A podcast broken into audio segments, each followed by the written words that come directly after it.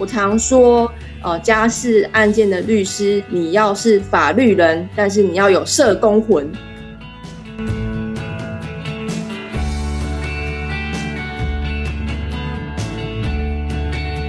嗨，大家好，我是阿宗师，欢迎收听华人共亲子还有爸妈相谈室。我们聊天主要的内容呢是离婚以及亲子关系。好，让我们开始吧。那今天我们要聊的是哦，家事律师的甘苦谈哦。因为我们到法院哦，常常会有要去处理一些这样子的家事案件。那今天邀请到的是我们美丽的毛律师，欢迎毛律师。Hello，大家好。嗨，毛律师您好。那我今天哦有准备有一些呃关于家事案件的问题啦，想要请教专业的毛律师这样子。那毛律师准备好了吗？准备好了。OK，谢谢。那我们呢律师啊，常常要到法院啊去处理这些呃我们离婚父母的孩子问题。那这些家事案件呐，处理这些家事案件的律师，你觉得应该要具备什么样的嗯特质吗？还是说条件这样子？呃，是确实，情绪是在这个家事案件当中最恼人的议题，那也是大部分的律师哈不愿意接家事案件的原因。因为很多在准备要离婚的人，他们会有很多负面的情绪。我常说，呃，家事案件的律师，你要是法律人，但是你要有社工魂，你要有同理心，去接纳处理当事人的情绪。我们要先把情绪处理好，才能够帮当事人解决问题，才能够处理他的事情。所以社工魂很重要，哇，社工魂很重要，法律人社工魂这样啦，对不对？好，那因为其实处理这些事情，嗯，因为呃要离婚嘛，一定是伴随着非常多的负面情绪啦。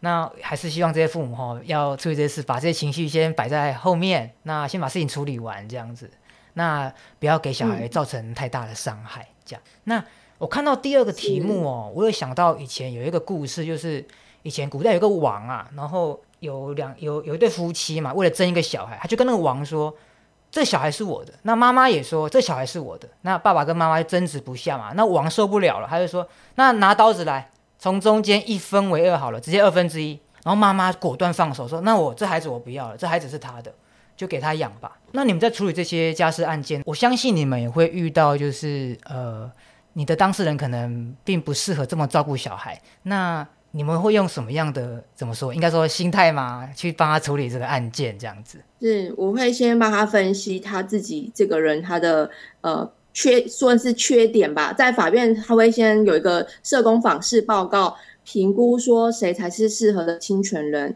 那我会大略的用这一套的标准来帮他看到他有什么不足的地方。那另外呢，呃，耳家协会有出版很多非常棒的出版品，比如说那个练习簿啦，哈，它可以帮助当事人整理一下自己的一些特质，进行这个优缺点的盘点。那也有一些绘本，还有这个四手联弹。帮助当事人可以理解离婚之后的这个生活，那会面临什么样的问题？那我也都会跟他们说，其实养小孩是为了要再一次的体验我们生命成长的历程。我们如果争小孩会毁了小孩，那那就不是我们原本的本意了。所以，如果当事人不是那么适合照顾孩子的时候，我会劝他说，对孩子最好的是交给平日主要的照顾者。那我们就。把它当做保姆嘛，平常我们就去上班，那有依照会面探视的时间来会面就好，反正对方只是保姆，我定时付抚养费就好。那这样说，有时候当事人会比较能够释怀。嗯，非常好，我觉得王律师讲的真的是见解非常的专业哦。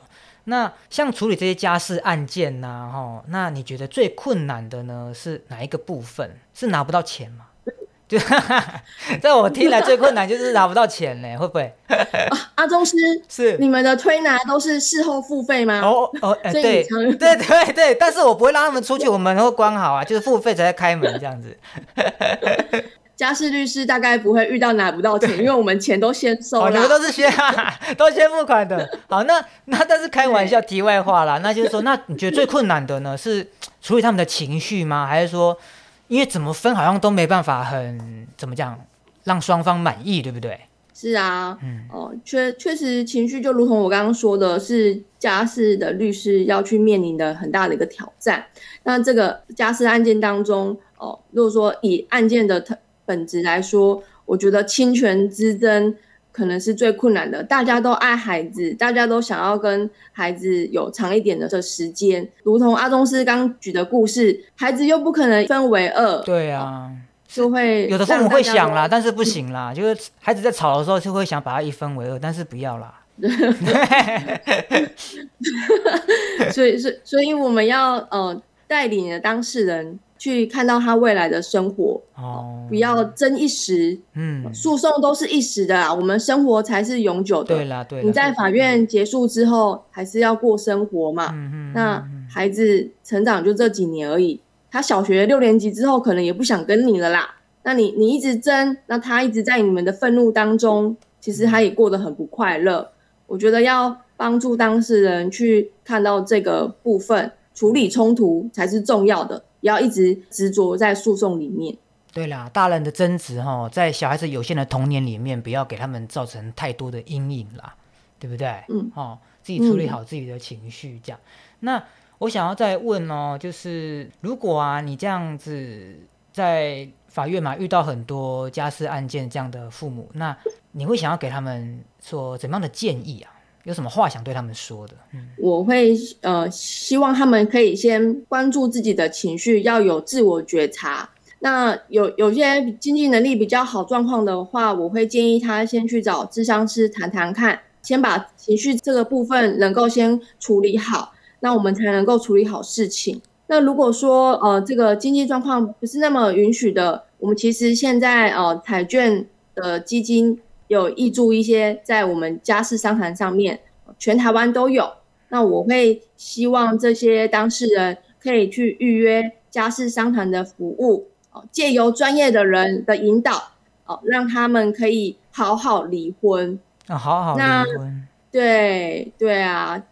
阿宗师，你你有没有追过女孩的经验啊？有啊，都追很久很久哎。嗯，对呀，对呀，都是要经营很久，对，他是要经营很久，要付出很高成本的过程啦。是啊，所以一般人也是啊，从追求哦，谈感情、谈恋爱到结婚，结婚还要拍婚纱，还要呃订喜宴啊、喜酒哈，还要请大家吃喜饼，都是很长的过程。那离婚也不可能说离就离嘛，我们总是要有一些呃准备，有些程序要跑，有些程序，对，就跟结婚一样，还有一些仪式要跑啦。是啊，是啊，哦，呃，开始要多久，结束就应该要多久嘛，哦，所以离婚要有一段时间 来来做准备。哇，这样子哇，这样讲大家就比较可以释怀了啦，哈。是啊，对，好好离婚哈，这个这个。另外就是我会觉得说，哦，我们进到法院不一定就是要诉讼。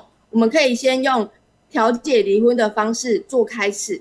哦，一般人收到离婚的起诉状跟收到离婚调解的诉状，那种心情是不同的哦。一个是我被告了，嗯，一个是我们调解来好好谈。我们来谈判吧。诉讼的，是啊，诉讼的那种对立性、冲突性就会高很多。所以我现在很多时候都会建议当事人，我们先用调解的方式。来法院谈谈看，不能的话，我们再进入这个诉讼的阶段。对，我觉得还，我觉得这样有有法院有提供这样子的管道很好，先请啦，哦，先请理法嘛，对不对？最后再去寻求这个法律的途径，这样子啦。是，对，OK，好，那最后一个问题，我想请问，就是在你办理这么多的家事案件呐，那以你这样的经验，你会有哪些话想要跟？